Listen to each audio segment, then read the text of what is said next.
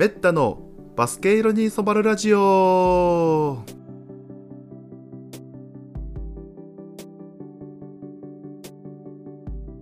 はい、どうも皆さん、こんにちは、こんばんは、おはようございます。メッタです。バスケ色に染まるラジオ、第27回目の配信となります。この番組は、バスケットボールを愛してやまない私メッタが、バスケ魅力を一ファンとしての目線からざっくりとお届けするラジオとなります。今日はね、2022年2月15日の仕事終わりに収録してるんですけども、予定では女子ワールドカップの、ね、予選が3連休、ね、あたり行われましたので、ね、そこの振り返りをしようと思ってたんですけれども、その前に、ビッグニュースが、ね、飛び込んでまいりましたね。ちょうど昨日の夕方ですかね、今回の代表には、ね、参加しなかった町田瑠唯選手ですね、まあ、オリンピックで、ね、最多アシスト記録を、ね、樹立しましたけども、この度ね、WNBA、ね、アメリカ最高峰、世界最高峰の、女子バスケリーグ、WNBA に、挑戦が決まりました。おめでとうございます。しかもね、所属チームがワシントン・ミスティクスっていうね、まあ、ワシントンといえばね、もう八村塁がいますから、このね、男女のね、日本が誇るもう2人の塁が、まさかの DC にね、集結ということで、夕方、昨日ね、帰り、ね、ツイッター見てたら、もうそれで踊り出そうになってしまいましたね。はい。この間ね、トレードデッドラインの、ね、リアクションなんかもね、YouTube の動画に出しましたけども、あんなもんじゃなかったですね。まあ、とてつもない、ね、インパクトが、ね、ありましたのでね。はい。ということでね、まあまあ、まずはね、町田ちゃんの方はね、W リーグの方のシーズン終わってからってことなんでね、まずはね、皆さんね、もう今しかないですよ。はい、W リーグの試合、ぜひね、見てほしいなと思いますね。富士通所属です。はい。で、今回はね、で、その、まあ女子ワールドカップ予選の話と、ね、さっきもちょっと触れたトレードデッドラインのね、ちょっとリアクション、もうちょっと具体的なね、展望予想、なんかも話したり、ね、あとオールスターの、ね、話も軽く、ね、していきたいと思いますので、最後までよろしくお願いいたします。それでは、スタートいたします。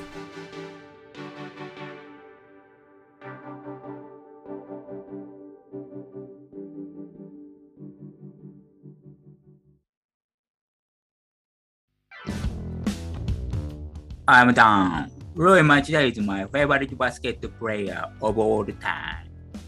メタのバスケ色に染まるラジオ。でっちり？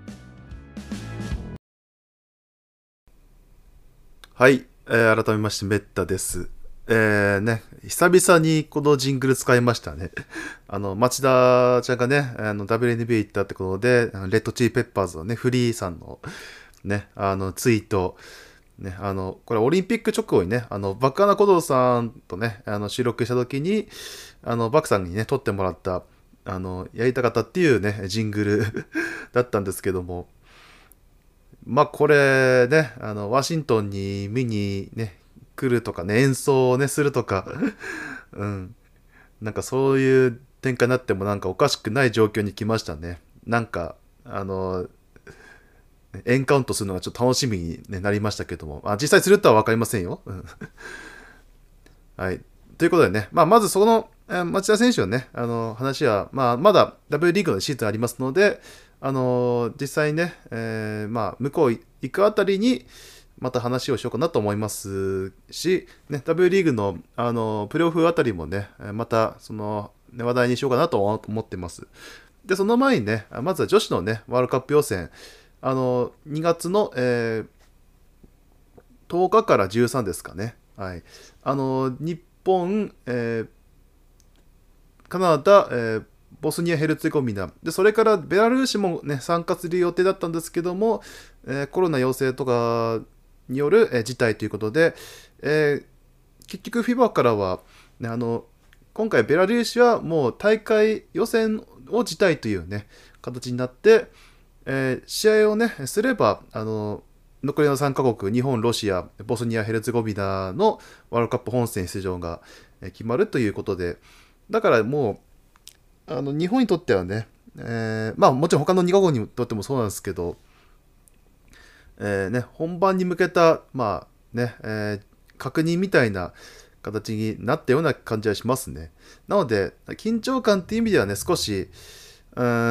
薄れたかなとは思ったんですけども、ただ試合としてはね、もう見応えある2試合、まあ、日本代表の試合2試合は本当にすごい試合になりましたね。あと1試合目のね、カナダ戦からなかなか見れない試合でしたよね、あの展開は。最終的には、86対79でオーバータイムの末、日本がね、勝利ということだったんですけども、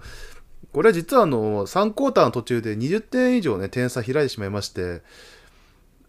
というのもね、カナダの渡嘉敷が日本は復帰したんですけれども、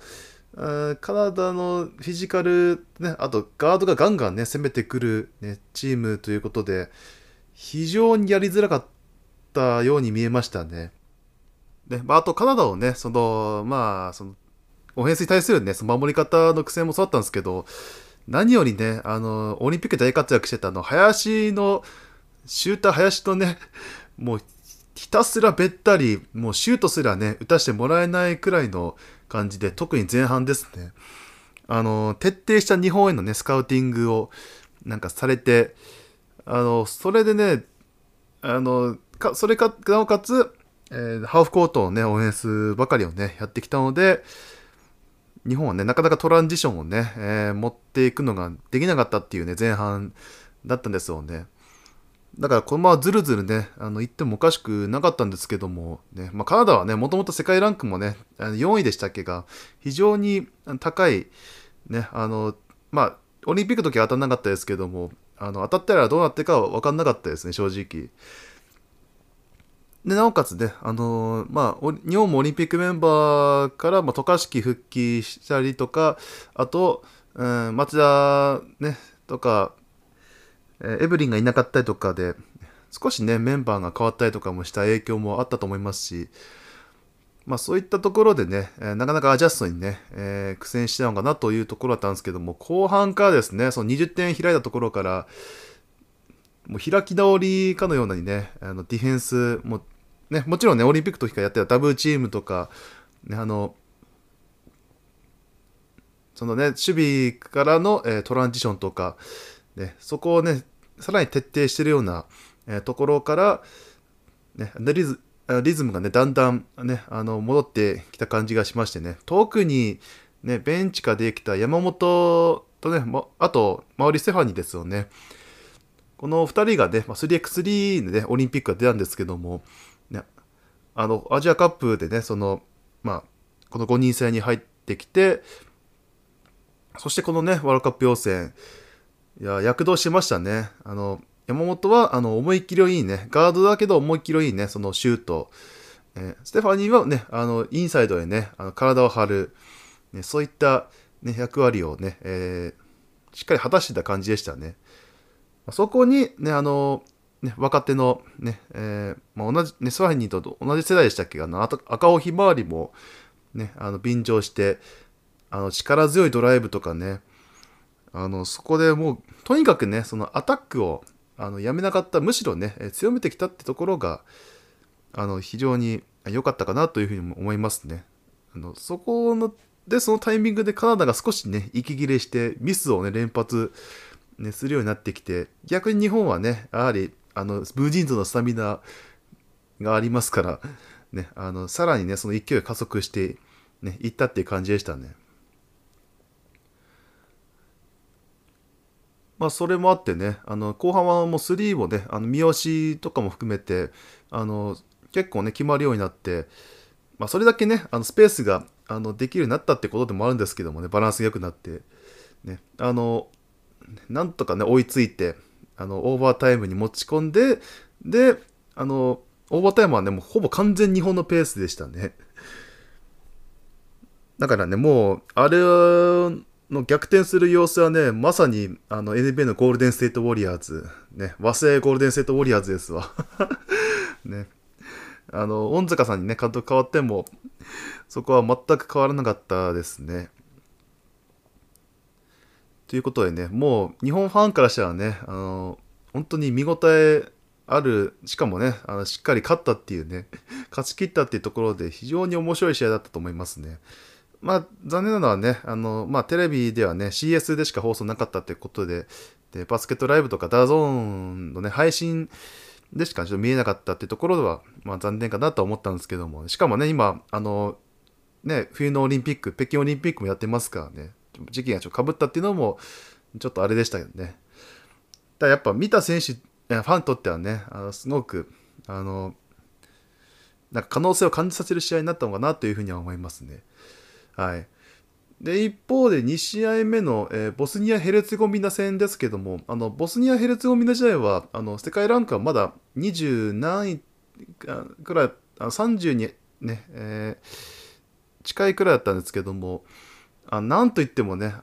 前回もちょっと話しましたジョン・ケイ・ジョーンズっていうね、WNBA でもね MVP を取ったスター選手が、いまして、バハマ出身で、ボスニア国籍を取ったっていう、そういった経歴を持つんですけれども、まあね、存在感、プレースタイル、背番号、ね、何もかもがケビン・デュラントでしたね。でカナダと、ね、ボスニア戦では、カナダが、ね、徹底してジョーンズを、ね、守りに行って、ね、15点くらいしかね、取らせなかったっていうところで、それで30点差くらいついて、ね、カナダのね、完勝だったんですけども、なんかボスニアはやっぱり、まだね、強くなり始めたチームで、こういった日本とかでね、時差のある、ね、場所での試合が、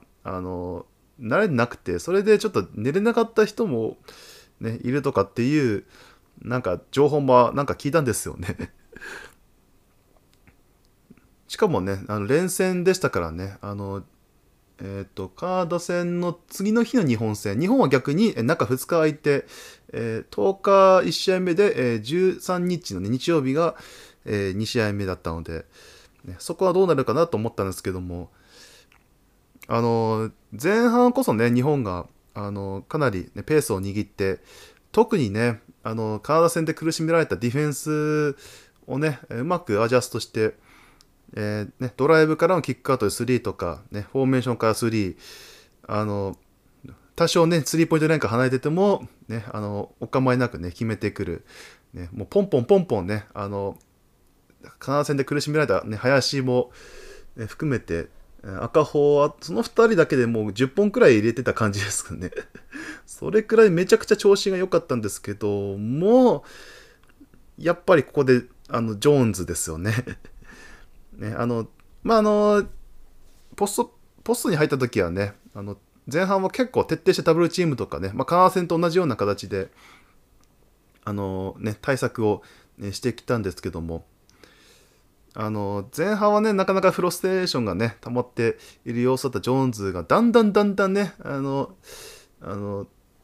チームとしてもそうですけどね、アジャストしてくるんですよね。極力ね、スリーポイントは、とか、外でのプレーはね、控えて、もちろんね、ちょっとでも離したら、スリーポーンって打って、スパッて決めてくる。そんなシーンも、あったんですけども、それ以外はほとんどで、ポストで、ポジション取って、で、ワンオンワン。で、ダブルチーム来たらすぐね、パスをね、さばくっていう、ちょっとヨキッチにも似てるようなプレースタイルだなと思いましたね。パスがなかなか鋭いんですよ、それで。日本がね、もちろんジョーンズ寄りにいつでもダブルチームいける、ね、準備を、ね、したシフトをねしてるんですけども、ね、そこの、ね、ギャップでできた、ね、スペースにストレートでパスが飛んできて、で、待ったシューター陣が、ね、気持ちよくスリーを打つ。で、それが、ね、確率がだんだん上がってきたっていう。そういったところが、ね、あって、ちょっと前半と後半ではね、また試合展開がちょっと違ってきた感じでしたね。ね、1対1で抑えてた渡嘉敷とか高田も、ちょっとやっぱファールがね、かさんで、もちろんね、1対1で抑えられる選手ではないんですけども、そもそもね、サイズの違いが、渡嘉敷198に対してジョーンズが198ですか、高田も183とか5ですからね。だからまあ、リバウンド面でもね、やはり不利でしたし、スイッチでミスマッチをね、作られると、例えば山本とかで、160台の選手がついたら、もう、ほぼ2点ですからね、ゴールした、ね、ボール入ったらもう2点です。まあそれくらいの、ちょっと絶望感はちょっとありましたね。なので、この辺はやっぱりね、オリンピックでも感じたことですけど、ね、本当に、渡嘉敷よりでかい選手を、つけられたとき、ね、疲れたときにどう対応するかっていうね、まあ、中国はね、アジアだと中国がね、もう2メートル選手何人かいるんですけど、世界レベルでもいってもね、そういう選手がやっぱ結構、いたりしますからね、まあ、アメリカのね、グライナーがまあ一番有名ですけども、ちょっと今回ね、それに近いサイズを持ちながらね、KD のようなしなやかさを持つ、こんな選手がいたんだなと、ちょっと、ね、事前情報を見たときから、ちょっと自分の勉強不足に少しね、嫌気じゃないですけど、なんか、もっとなんか、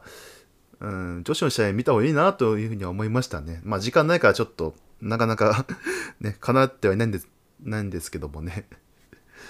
はい。まあ、ということでね、試合展開としては、結局ね、後半、日本もね、我慢をね、して、なんとか繋いではいたんですけどもね、最後の最後までね、まあ、やっぱり、ファンの意見とか見ると、やっぱり町田とかのね、レギュラーガードがいないところのね、差が出たのかなというようなね、意見もちょっと見られたので、なんか、試合中はそんな感じはしなかったんですよね。山本とかよくね、繋いでいましたしね。あと、ステファニーも、とか、ね、赤尾ひまわり、ね、その辺が本当に良かったのでね、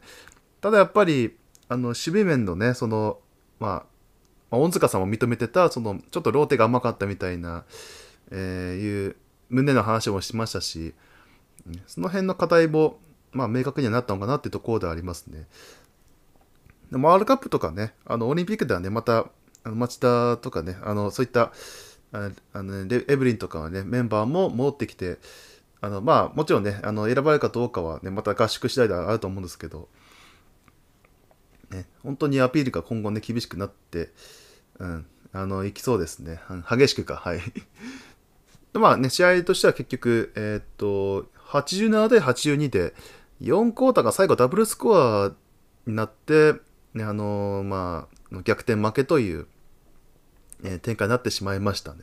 で、注目のジョーンズは、36得点、23リバウンド、2ブロックか。まあ、化け物ですね。KD がやってるようなね、ボールもらっての振り向きざまフェードアウェイとか、あれ、誰も手が届きません、あんなの。あれやられたらね。とか、ね、まあさっきも言った、ちょっと、少しでも開けたら3、ね、軽く決めるとかね。で、なんといっても、リバウンドからね、ね、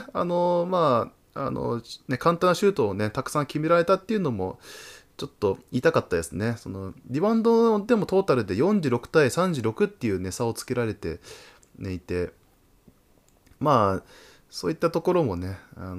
まあ、ね、サイズのない日本が渡嘉敷戻ってきたとしても、やっぱそこは、まあ、永遠の課題であるという、やっぱり、足りないんだなというふうに思ってしまいましたね。だからこそそこをね、まあ、判断力とかアジリティとかね、そういったところで補うという、ね、まあ、ホーバスさんが続けてるところを恩塚さんが今ね、継承して、さらにね、世界一にしようとしているという、ね、状況でありますけども。ちなみにね、日本の個人成績ですけども、まあ、トップが、林の37本の21点、赤尾ひまわりが34本の14点、とかね、あと、高田の10点がね、3人2桁なんですけども、それ以外が、ね、ちょっと1桁で、特にね、痛かったのが、渡嘉敷が、ジョーンズのね、マッチアップでファウルトラブルになってしまって、それで、でオフェンス面もね、なかなか、チャンスがね、回ってこなくて、0点というところだったところですかね。もちろんね、他の、例えばガードとか、ね、もう、速攻以外のところではね、なかなか点が取れなかったんですよね。で、2ポイントの、ね、確率は結局26.7% ですか。30分の8やったので、速攻で点々取れた時は、すごく、ブロックかわすレイアップとか、体ぶつけてコンタクトして、ステファニーでしたかね、すごくいいね、ゴールしたフィニッシュとかはね、できたんですけども、やはりね、ジョーンズとかでかい選手がね、待ち構えているところにね、ハーフコートでね、ツーポイント、ペイントかな、特に、取りに行くっていうのは、なんかすごく難しそうな感じでしたね。トータルでチームでね、スリー20本ね、決めてるんですけどもね、いやちょっとやっぱね、ツーポイントでね、点が、特にペイントでね、取れないと、ね、こういう負け試合もね、あるっていうところでね、まあ、ちょっと、こんな試合もあるんだなっていうね、なんかそんな感想でしたね、はい。ね、ワールドカップ本番までね、あと約半年、ね、ここに至るまでに、またリーグ戦がね、また、ありますから、その後ですよね、大事なのは、ね。女子は本当にオフシーズンが長いんでね、実業団リーグですから、その分ね、また、長い合宿で、いろいろ見極めたりね、していくとは思いますけども、ね、このタイミングでね、ガチのね、試合が、特にね、ボスニアみたいなね、新しいチームとは、ね、なかなかね、キャリアのね、国際キャリアの長い女子も、なかなかなかったと思いますんでね、いい勉強になったのかなというふうに思いましたね。はい。そんなところで、あとね、どう守るべきかだっていうね、ところは、やっぱりその判断を早くしていくしかないとは思うんですけどね、ダブルチーム行くタイミングとか、ね、仕掛けるタイミング、カナダ戦ではね、相手が疲れ始めたところでね、十分に効いたところですけども、やっぱスター選手がいるところではね、なかなかやっぱ理不尽なところもありますからね、それはもう NBA 見ててね、もう分かりきった話であるので、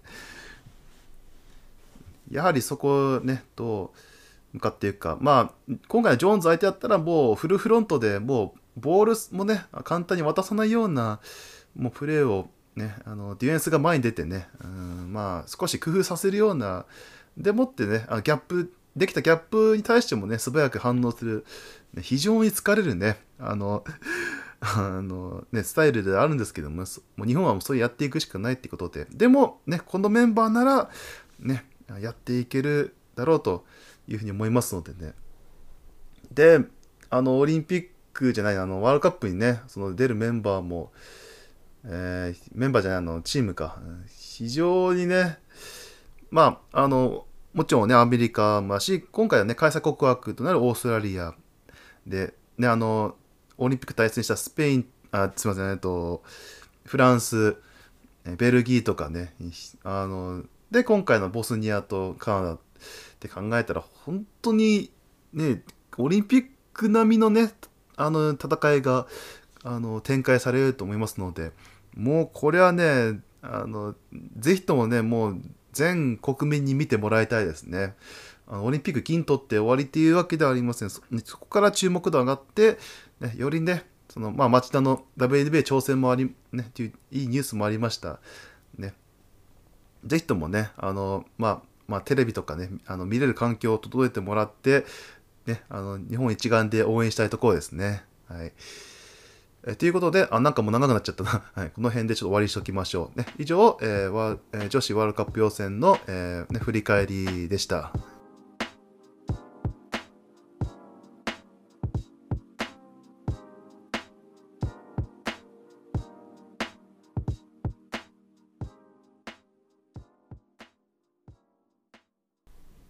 はい、それでは続きましては、NBA のね、話題ですね。なんといっても、ここ最近はね、トレードデッドラインを迎えまして、ね、いろんな選手がね、いろんなところに動きました。はい。で、その後ね、オールスターの話もするんですけども、ね、このオールスター前になってもね、トレードのなんか規模っていうか、クオリティは全然変わらなくて、ね、むしろね、早まった分、どうやって、フィットするかっていう、そういった、なんか、そうですね、ちょっと話題作りがね、なんか先行した感じがして、結構、オールスターのね、話題もありながら、ね、デッドラインも迎えてっていう感じなので、結構、ファンとしてはね、いろいろ大変な時期かなというふうに思います。はい。さてね、前回のね、放送では、CJ マッカムとかね、サボニスが動いた、ところまでの、話をね、しておりましたけども、それ以降ね、まあ、デッドラインまでの2日間くらいですか、そこまで、成立した、ね、トレードのね、ところ、情報と、リアクションですね。はい。まあ、リアクションにつきましてはね、デッドライン間際のね、ところのね、間際っていうか、当日か、うん、当日朝を迎えて、朝起きてのファーストリアクションみたいなね、動画を YouTube に、ね、アップしますので、リンクから、ぜひ、ご覧になっていただければ、ありがたいです。はい。結構あれ、素のリアクションなはずですのでね、はい。ということでね、まずはジョー・イングルスがね、ブレイザーズに動いた三角トレードをですね、イングルスはね、膝をちょっと靭帯やってしまいまして、ね、今季絶望、来季もちょっといつ戻ってこれるかってところだと思うんですけども、容赦なくトレード出されてしまいましたね。まあね、もちろんね、そのイングルスがね、抜けた分、ジャズはね、その戦力をやっぱり補完しないといけませんから、そこで、マカラムからね、トレードで取ったばかりの、ブレイザーズから、ニキル・アレクサンダー・ウォーカー、あと、ホアンチョ・ヘルダン・ゴメスですかね、うん。ここが一番大きいところですかね。ヘルダン・ゴメスはスパーズ、経由ですね。はい。まあ、ガードと、まあ、まあ、フォワードですね。はい。そこをまあ、補強できたっていうところではありますね。一方で、スパーズにはね、サトランスキーが、ね、チェコ代表のね、ガードとしてもね、まあ、有名ですけど、なかなかね、この、まあ、最近は、なんか、ちょっとたらい回しされている気がしてならないですね。まあ、たらい回してってのはね、まあ、この後、じゃないな、まあ、話したか、ルビオが、ね、まあ、一番ちょっとかわいそうであるんですけどもね。というところでね、まあ、まずはね、イングルス、怪我したことによるね、動きだったとは思います。あとは、まあね、ナゲッツからセルティックスにね、トレードされたばかりのボルボルと PG ドジャーが、また、マジックにトレードされて、もう完全に、で、金銭とかもつけてるから、完全にサラリーダンプですよね。うん、彼ら2人はどうなってしまうんですかね、来季以降。まあ、彼ら2人も怪我している中ではね、この扱いですからね、本当に容赦ないですね。それから、ね、ラプターズでね、あんまり試合出てなかったゴラン・ドラギッチですね。まあ、1巡目指名権、プロテクト付きではあるんですけども、スパーズにね、トレードされました。で、スパーズからはサディアス・ヤング、をね、主に取りましたね。このヤング加入は、結構ね、万能フォワード、まあ、まあ、レブロみたいなね、その超オールラウンダーじゃなくて、ね、まあ、3番も4番もできるね、まあ、器用貧乏型って言ったらちょっと失礼ですけど、ね、まあ、何でもできる選手であるので、まあ、ラプターズには合うのかなというふうに思いますし、ドラギッチにとっては、まあ、スパーズはね、まあ、バイアウトする、方向みたいですから、ね、ドラギッチとっては、まあね、また強いチームに行けるという、まあ、メリットも、まあ、ありますね。はい。まあ、ラプターズにいてもよかったのかなと思うんですけどね、個人的にはね。はい。そしてね、まあ、その後ですよね、ジェームズ・ハーデンとベン・シモンズがね、とうとう動きましたね。ね、ずーっとね、噂はありましたけど、ね、シクサーズのダレル・モーレー GM が、副社長だけが今は、まあ、ロケッツからね、シクサーズ、ね、フロント入りした時から、もうハーデンをね、狙っていったというね、もうハーデンの恋人かっていう感じなんだけど、ね、結局、ね、まあ、シクサーズでね、もうほぼ、もう価値がなくなっていたベン・シモンズをトレードするしかなかったので、ね、そこでハーデンをね、狙いをまたつけたわけですよね。結局、交換、の、ね、詳細としてはネッツにベン・シモンズ、セスカリー、ドラモンドで、今年のドラフト1巡目指名権とか、27年1巡目指名権プロテクト付き、トップ8プロテクトか。うん、このプロテクトを説明するとね、また長くなるって、これ前も言ったな、ね。この生徒ちょっと、いろいろややこしくするからやめてほしいんですけどね。ねっていうところと、で、シクサーズが取ったのがハーデンとミルサップってことで、ね、これね、まあ、その主要なベン・シモンズ、ハーデンのところと、ビッグマンのドラモンド、ミルサップ。ただ、セスカリーがね、さらに、シクサーズからネッツに行くってことで、セスカリーがね、シクサーズ移籍からものすごくね、水を得た魚のような、活躍をね、してましたので、これ、ちょっとシクサーにとってはもったいないのかなと思ったんですけども、まあ、ハーデンレベルのね、選手を、まあ、取れるなら、まあ、パフォーマンスではね、最近は、まあ、良くも悪くもっていう感じではあるんですけどもね、ロケッツ時代のね、姿をモーレーは見てますからね。それでね、まあ、ハーデンとエンビードのタッグをね、組めるというところで、その、まあ、ケミストリー、化学反応に、まあ、期待をしたってところですよね。エンビードがね、今 MVP 級の活躍をね、してますからね。でもって、ネットサイドとしては、まあ、今、怪我して離脱中だけど、ケビン・デュラントがいて、で、アウェイ限定だけど、カイリー・アービングもいて、っていうね、ちょっとかなり特殊な状況の中、ハーデンが一人でね、頑張ってた、ところで、まあ、ハーデンに代わる、ね、まあ、ガードではあるんですけどね、シモンズ。まあ、それにしてはね、サイズもめっちゃでかいし、ハーデンとは全くプレースタイルがね、同じ左利きなのに、ね、その左からでシュートを放たれることはほとんどないというね、ちょっと特殊な状況ではあるんですけども、それ以外のね、パフォーマンス、特にディフェンス面とか、ね、パスセンスとかは折り紙付きですからね、まあ、そこを、KD が復帰した後だったり、あとはね、セスカリーがやっぱ、ね、シューターとして待ち構えてるっていう状況も、ありますから、ね、これ、彼にとっては、まあ、移籍したのは、ね、個人的にはちょっと残念なんですけど、まあ、いい環境にはいけたのかなというふうには思いますし、ね、控えビッグマンとしてドラモンドも取れたしということで、これはある程度、手こ入れにはね、成功したっていうところではありますね。まあ、ハーデンがね、どうやら、プレーするのはオールスター系のようですけども、ね、あと、ベン・シモンズもね、まあ、試合にはまだ出てませんけど、ね、ちゃんとチームに練習に参加して、ね、ベンチに姿を見せてっていう、ね、さっきちょっと見ましたのであ、とりあえずは一安心ですね。はい、ね、まあ、シクサーズでプレーしたくないってだけでしたからね、ベン・シモンズの場合は、ね、なんとかね、お面返上に努めてほしいところでありますね。あとはシクサーズと、ね、直接対決時のね、空気はどうなるかがすんごく気になりますね。で、あとはね、ちょっとまとめて話したいと思いますけど、サンズですね。サンズがまた地味にいい動きしたんですよね。昨年ね、いたトーリー・クレッグを取り戻すトレードをしましたね。ペイサーズに移籍したんですけど、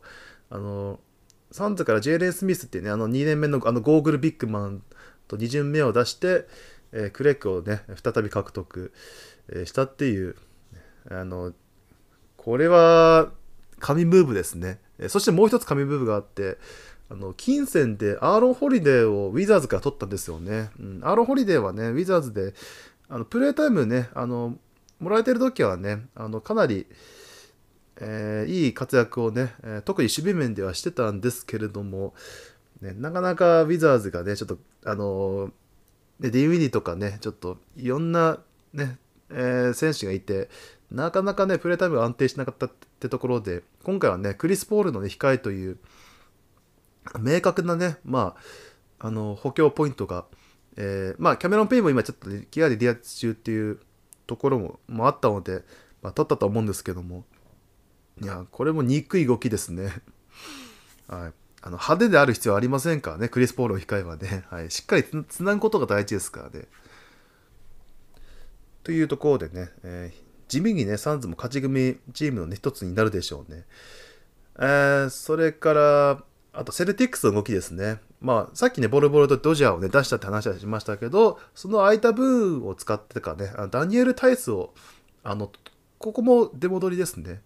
ロケッツにシュルーダー、エネス・カンターじゃなくてフリーダム、あとブルーノ・ヘルランとかを、ね、放出して、タイスを取り戻しております。まあ、これは即フィットするでしょうね。はい。そういった動きに、あと、デリック・ホワイトか、スパーズからのトレードですね、ジョシュ・リチャーソン、ラングフォード、まあ、一巡目指名権とかね、まあ、ちょっと、デリック・ホワイトもね、ワールドカップでね、ね、代表選手になってますから、まあ、非常にね、まあ、今、スパーズはね、デジョンテ・マレーがね、まあ、オールスターになったので、ね、同じガードをね、ホワイトが少し、ね、はみ出してしまった感じがあるんですけども、そのホワイトがセルティックスでね、手薄だったガードのところに行くっていうことで、ね、テイタム・ブラウンのね、負担軽減にマーカス・スマートもまあ同じか、うんね、デリック・ホワイトがこれはちょっと、うん、今セルティックスすごく調子がいいので、なんか反撃開始ってところですね、これ。いやー、うん、ここも楽しみですね。はい、それから、資格トレードの話ですね。ピストンズ、クリパーズ、バックス、キングスがね、絡んだ、トレードなんですけども、まあ、ここの目玉は、マービン・バグリーがね、キングスからピストンズに行ったっていうのと、バックスがね、サージ・イバカを取ったってところですよね。イバカはね、まあ、ね、サンダーってね、成長して、で、ラプターズはね、もう、リングも取りまして、ね、非常に有能なビッグマンなんですけどもね、ちょっと反則ですよ、これ、バックスから、うん、動きとしてはね。ね、あと、キングスに、ディビンチェンゾーとか、ライルスとか、ジョッシュ・ジャクソンが動いたのか。で、クリッパーズには、ロンニー・フット、とかオージェレ、とかになるわけで、まあ、おのおのがね、まあ、目的を、ね、持ったトレードになったってことですよね。まあ、キングスでね、ちょっとくすぶってたマービン・バグリーをね、出番の、ね、増えそうなピストンズに、ね、動かせたっていうのと、で、そのキングスはディビンチェントとかね、サボディスを取ってね、よりプレーオフ、プレイントーナメントをね、狙うという目標の中で、ね、ロールプレイヤーを取れた。まあ、バックスはさっき言った通り、もう反則。クリパーズはね、さらにね、オフェンス面で期待できるフットを取れたっていう、ね、レナード、ポール・ジョージがいない中でもプレーオフを狙うという、ね、これはみんなウィンウィン、ウィンウィンウィンウィンが、ウィンが4つ並ぶ、ね、トレードになりそうな気がしますね。はい、そして最後にお話しするのが、ワシントン・ウィザーズですね。これどうなってるんですかね。ポルジンギスを取れましたよ。マーブリックスに出したのはディーン・ウィリーとベルターンスっていうね、ちょっと成績不振にあえてた、ね、高額の、ね、2人ですけども、ね、まあ、ポルジンギスもね、非常に、まあ、怪我が多くてね、今もちょっとデビューまだできてないんですけども、まあ、それさえね、まあ、克服、まあ、うん、できないかもしれないですけどもね、試合でさえすればね、かなりのインパクトをね、もたらせる選手でありますからね、マーブリックスではね、ちょっとドンチッチとね、共存が、結局しきれなかったっていうところで、ね、ポール・ジンギスでもね、今年ね、ウィザーズ、ビールが、怪我で、手術でね、シーズンアウトってなってしまいましたから、ね、ポージニックスが出た試合は、またね、ちょっと、これまではね、ウィザーズのちょっと手詰まり気味だったね、オフェンスをね、改善する一つのね、起爆剤になってくれることをね、ちょっと期待したいですけども、まあ、その分でしょ、ガードがちょっと薄くなったところを、イシュ・スミスとかね、ハレルを出してイシュ・スミスを、取ったっていうね、トレードもありましたから、イシュ・スミスもまた出戻りですね。はい。ここはまあすぐ問題なくね、ヘッドコーチ変わってますけど、まあ、フィットはするでしょうね。彼の役割はね、ずっと、ね、ベンチからね、流れを変えるっていうね、役割ですからね。まあ、といったところでね、まあ、そのビールね、まあ、いない中で、ちょっとプレーオフ当落線上のね、ウィザーズがどうするかっていう、どう進んでいくかってところで、再建にも、まあ、プレーオフ目指しっていう名目もね、まあ、両方、まあ、保てるのかなという、まあ、感じはしましたね。まあ、もちろんね、フォージンギスはね、うまく稼働できなかった場合は、アブディアとかね、まあ、八村も含めたね、そういった周りのアピールタイプになるでしょうし、ね、今はね、クーズマが、まあ、普通にアンタッチャブルなね、選手になりつつありますから、まあ、そういったところでね、まあ、ね、来年以降のね、まあ、ビール・フォージンギス体制に向けてのね、準備という、そういった期間になりそうな気がしますね。ただまあね、まあ、八村の出番がね、めっちゃ減りそうな感じではなさそうなんで、ね、まあ、ハレルもね、放出したってことで、ね、ここはまた、アンセルドヘッドコーチをね、まあ、手腕次第だと思うんですけどもね、なかなか頭固いところありますからね、ローテーションとか、ね、まあ、残りね、30試合くらいしかありませんけど、ね、また変化がね、見れることをちょっと期待、ね、したいところではありますね。はい、ということでね、まあね、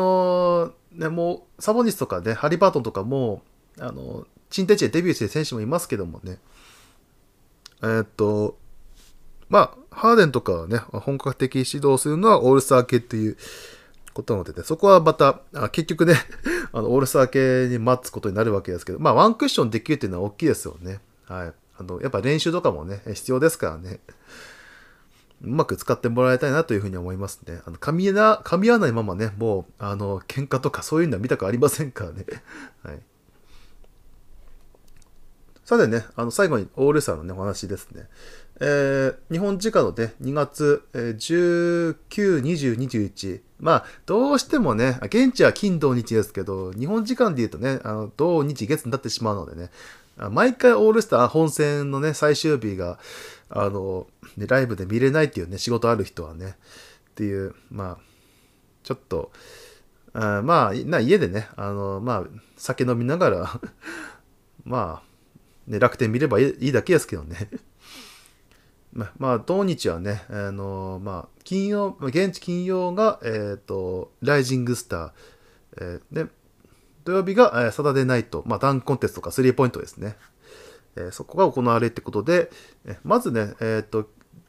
まあ、最初の、ライジングスターズですね。ここはちょっと、新しいね、システムが取り入れられまして、4チームに分けて、まあ、トーナメント方式でね、しかも時間制限ではなく、目標点をね、50点到達したらね、終了とか、そういったルールになるので、まあ、コンパクトかつ、ね、まあ、選手はね、ガチでね、挑めるという、その姿を見れるっていう、まあ、試みですね。まあ、これはね、オールスター本戦のね、ドラフト制度と、あと、ね、こちらも到達点をね、設定して、の、ガチバトルを意識したね、レギュレーション変更をね、になぞらえたのかなっていう感じですけども、もう一つね、特徴的なのが、まあ、今まではね、1年目、2年目、まあ、昨年までは、ワールドと、まあ、USA に分かれてたっていうシステムでしたけども、今回は、G リーグのね、イグナイトっていう、まあ、いわゆるプロ予備軍のね、高校卒業した、で、大学行かずに、G リーグ経由してドラフトをね、狙うというチームが、1年目、2年目のね、NBA の選手と組んで、4チーム分かれて戦うという、ちょっとした面白い試みですね。普段ね、ほら、NBA しかね、ちょっと見れないね、人も多いでしょうから、そこでね、G リーグのね、まあ、トップ選手のね、まあ、パフォーマンスも見れるっていう、まあ、まあ、いろんな狙いが、ね、あるとは思うんですよね。その競争性も含めて。まあね、今年のね、メンバーは、まあ、ね、NBA の話になりますけど、ね、今年のドラフト1位のカニンガムとか、ね、ね、キャブスのモーブリーとか、ね、あとサックス、マジックですね。で、スコッティ・バーンズ、ラプターズ、ね、結構ね、まあ、ブルズのね、2巡目からね、今、もうスタメンになってるドスンムとか、ね、で、サンダーのルーキー、ジョシュ・ギディですか。結構、1年目だけでもかなり名前が、ね、すごいんですけども、2年目がね、今、もうすでにオールスターに、ね、出てるラメロ・ボールとか、アンセン・エドワーズとかね、ハリバートンとか、ね、いますから、なんか、なんだかでやっぱりこのトップね、このライジングスター出るようなトップレベルの、ね、若手はやっぱもうすでにね、もう活躍してるっていうことでね、彼らが、まあ、こういうね、まあ、いわゆるね、オールスターだからね、ちょっと派手なプレーが多くなるとは思うんですけどもね、その中でどういったパフォーマンスをね、してくれるかっていうね、ところも、注目してほしいですね。それで、次がね、サタデーナイトですけどもね、まあ、おなじみのね、スキルチャレンジ、スリーポイントコンテスト、ダンコンテストが、行われます。ね、メンバーをね、見ると、メンバーの前にスキルチャレンジもね、またルール改正がありまして、こちらも個人戦ではなくチーム戦になりましたね。ちょっとルールまではね、ちょっと、まだちゃんと確認はしていないんですけども、ね、近年はね、対決制にはしてるんですけど、ね、最後は、ね、ハーフコートじゃねえな、スリーポイントか、スリーポイントシュートを先決めた方がね、勝ち上がりっていうので、ハーフコートからね、もうボーンって投げて、それがバコーンって入って、っていうのもね、結構多かったので、なかなか運ゲーみたいなところがあったんですよね。あんまりだからね、競争性が担保できてないなっていうところでね、ちょっと改革に乗り出したのかなっていう風なところですけども、で3チームにね分かれて、チームキャブスでバグリー、ガーランド、モーブリー、アデドクンポスでヤンニス、ね、タナシスの、バックスのね2人の兄弟、それから、今ラプターズ905っていうね G リーグのチームに所属してる、5男のアレックスですか、はいこの3人が、チームアデドクンポス、チームルックスで、ルーキーの、スコッティ・バーンズ、カニンガム、ギディ、という、まあ、ね、どういったね、ちょっと、まあ、やり方になるかわかんないですけども、ね、また、よりね、競争性が上がればいいなっていうふうには思いますね。はい、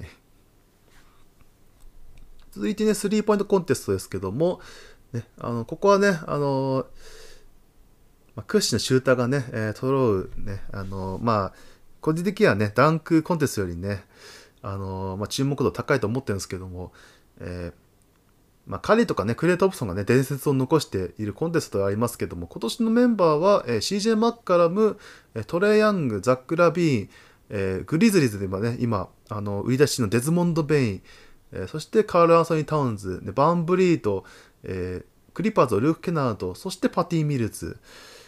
これはちょっと、また、なかなかフレッシュなね、メンバーな感じはしますね。ね、まあ、ね、多頭型とかね、確率型とか、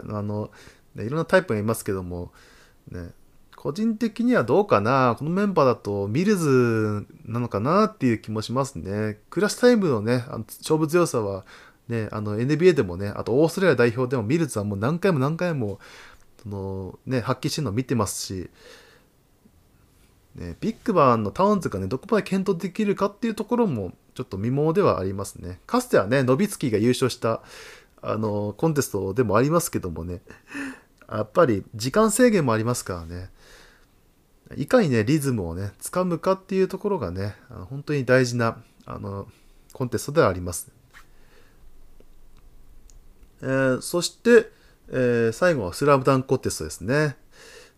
こちらね、ちょっとなかなかスター選手がね、出場しない、まあ、大会になっちゃってますけど、今回はコール・アンソニー、フワン・トスカーノ・アンダーソン、これウォリアーズですね。でニックスのオビトッピン、ロケッツのジェレン・グリーン。ということで、トスカーノ・アンダーソンとトッピンがフォワードでね、まあ、ダイナミックだね、まあ、ダンクをね、結構発揮してますけど、コール・アンソニー・グリーンはね、まあ、サイズ小さいので、ね、やはり跳躍力がね、見物だと思いますね。あとはね、出し物ですね、いわゆる。まあね、なかなか滑っちゃうこともね、あるんですけどもね、その、まあ、ダサかったり、あと、ね、失敗しまくったりとかね、ダンコンテストはどうしてもね、まあ、失敗がつきものなんでね、難易度が上がれば上がるほど、そのチャレンジ精神にはね、もちろん拍手はその時点で送りたいんですけど、ね、やっぱね、しらけてね、来ないようにね、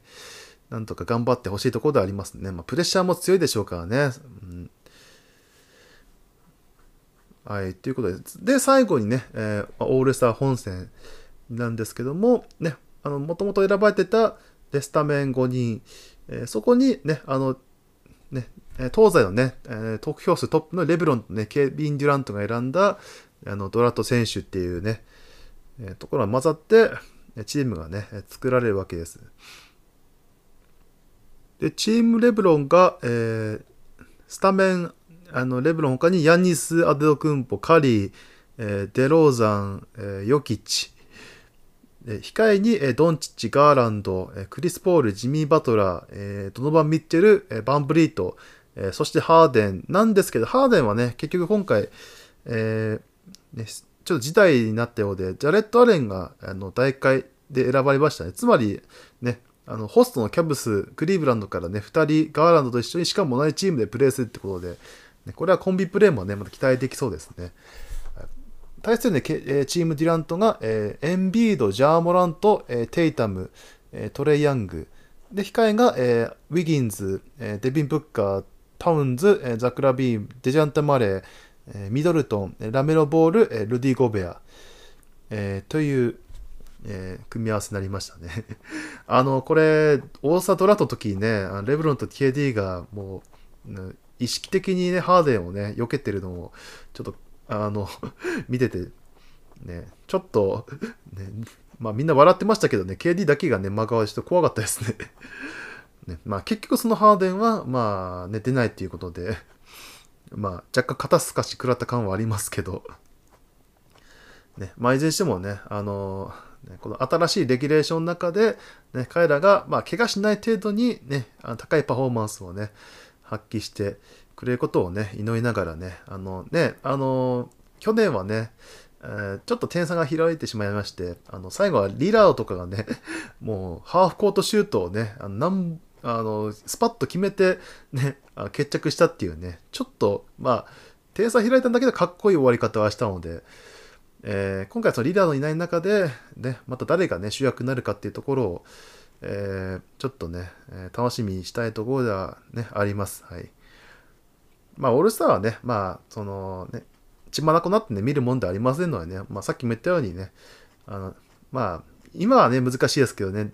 誰かとダブりながらとかね、酒飲みながらとかね、ピザ食いながらとか、ね、いろんな楽しみ方があると思いますね。まあ、ちょうどね、オールスター明けてからもね、4日くらいね、試合がありませんので、ね、本当にリラックスしてね、自分のタイミングで、見るのが、棋士だと思いますね。はい。ということでね、まあ、そんな、とこも楽しみしつつ、ね、NBA のね、話題はここまでにしたいと思います。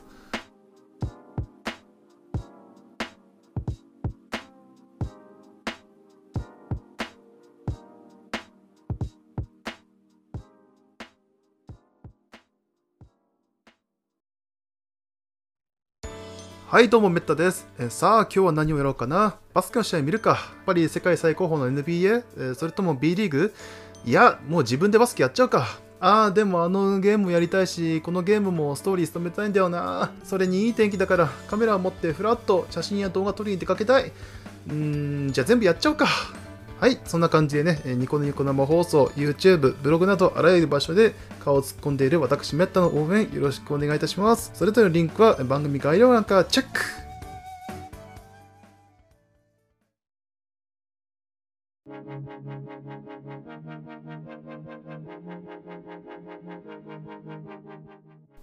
はい、ということで、ここまでお届けしてまいりました、バスケ論争バーラジオ第27回目、いかがでしたでしょうか。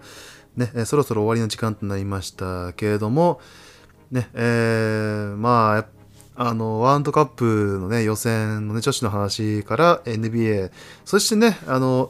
今月末に、ね、またね、男子のワールドカップ予選がありますからね、男子の方はね、まあ、開催国枠なので、まあ、出場決まってるとはいえ、ね、トム・ホーバスね、新ヘッドコーチによる、ね、メンバー選考はね、まだまだ続いていきますので、その過程もね、見て、楽しみながらね、まあ、その本番の時をね、迎えたいと思いますね。まあ、今日発表されたようですけどもね、合宿メンバーが、来週じゃない、次回のね、ラジオの時にそれは取り上げようかなというふうには思います。はい。まあね、主な話は、まあ、オールスターのね、まあ、感想なんかになるとは思いますけどもね。ただね、私の方もね、まあ、今回トレーの話しましたけど、ね、年度末っていうね、いわゆる、まあ、まあ、一般社会的にもね、忙しい時期になってきますしね、もしかしたらね、まあ、移籍があるかもと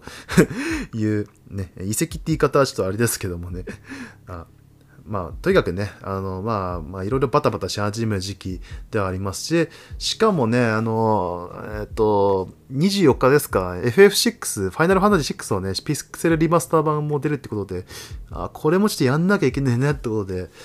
これも、多分 YouTube ライブでね、当日夜やると思うんですよ。リリースされた夜に。ね、ちょっと、ね、本当になんかいろいろ忙しくなりそうですけどもね、空いた時間をうまく使って、ね、YouTube も、ね、ゲームも、ね、で、こうやってバスケ観戦もね、楽しんでいきたいと思いますのでね、皆さんもね、本当にリラックスタイムをね、うまく、中に何か組み込んでいただければ幸いでございます。はい。ということでね、お便り引き続きお待ちしております。視聴ページの投稿フォームのリンク、あるいは Twitter のハッシュタグバスケルメッタつけての投稿だったり、ね、ニコ生でのね、コメントでも全然十分です。ね、YouTube もね、なんか反応いただけるとね、活動の励みになりますので、ね、気軽によろしくお願いいたします。はい。ということでね、このラジオもね、頑張ってまた更新していきますので、皆さんぜひ応援してくださいね。ということで、メッタでした。また次回のラジオでお会いしましょう。ありがとうございました。さよなら。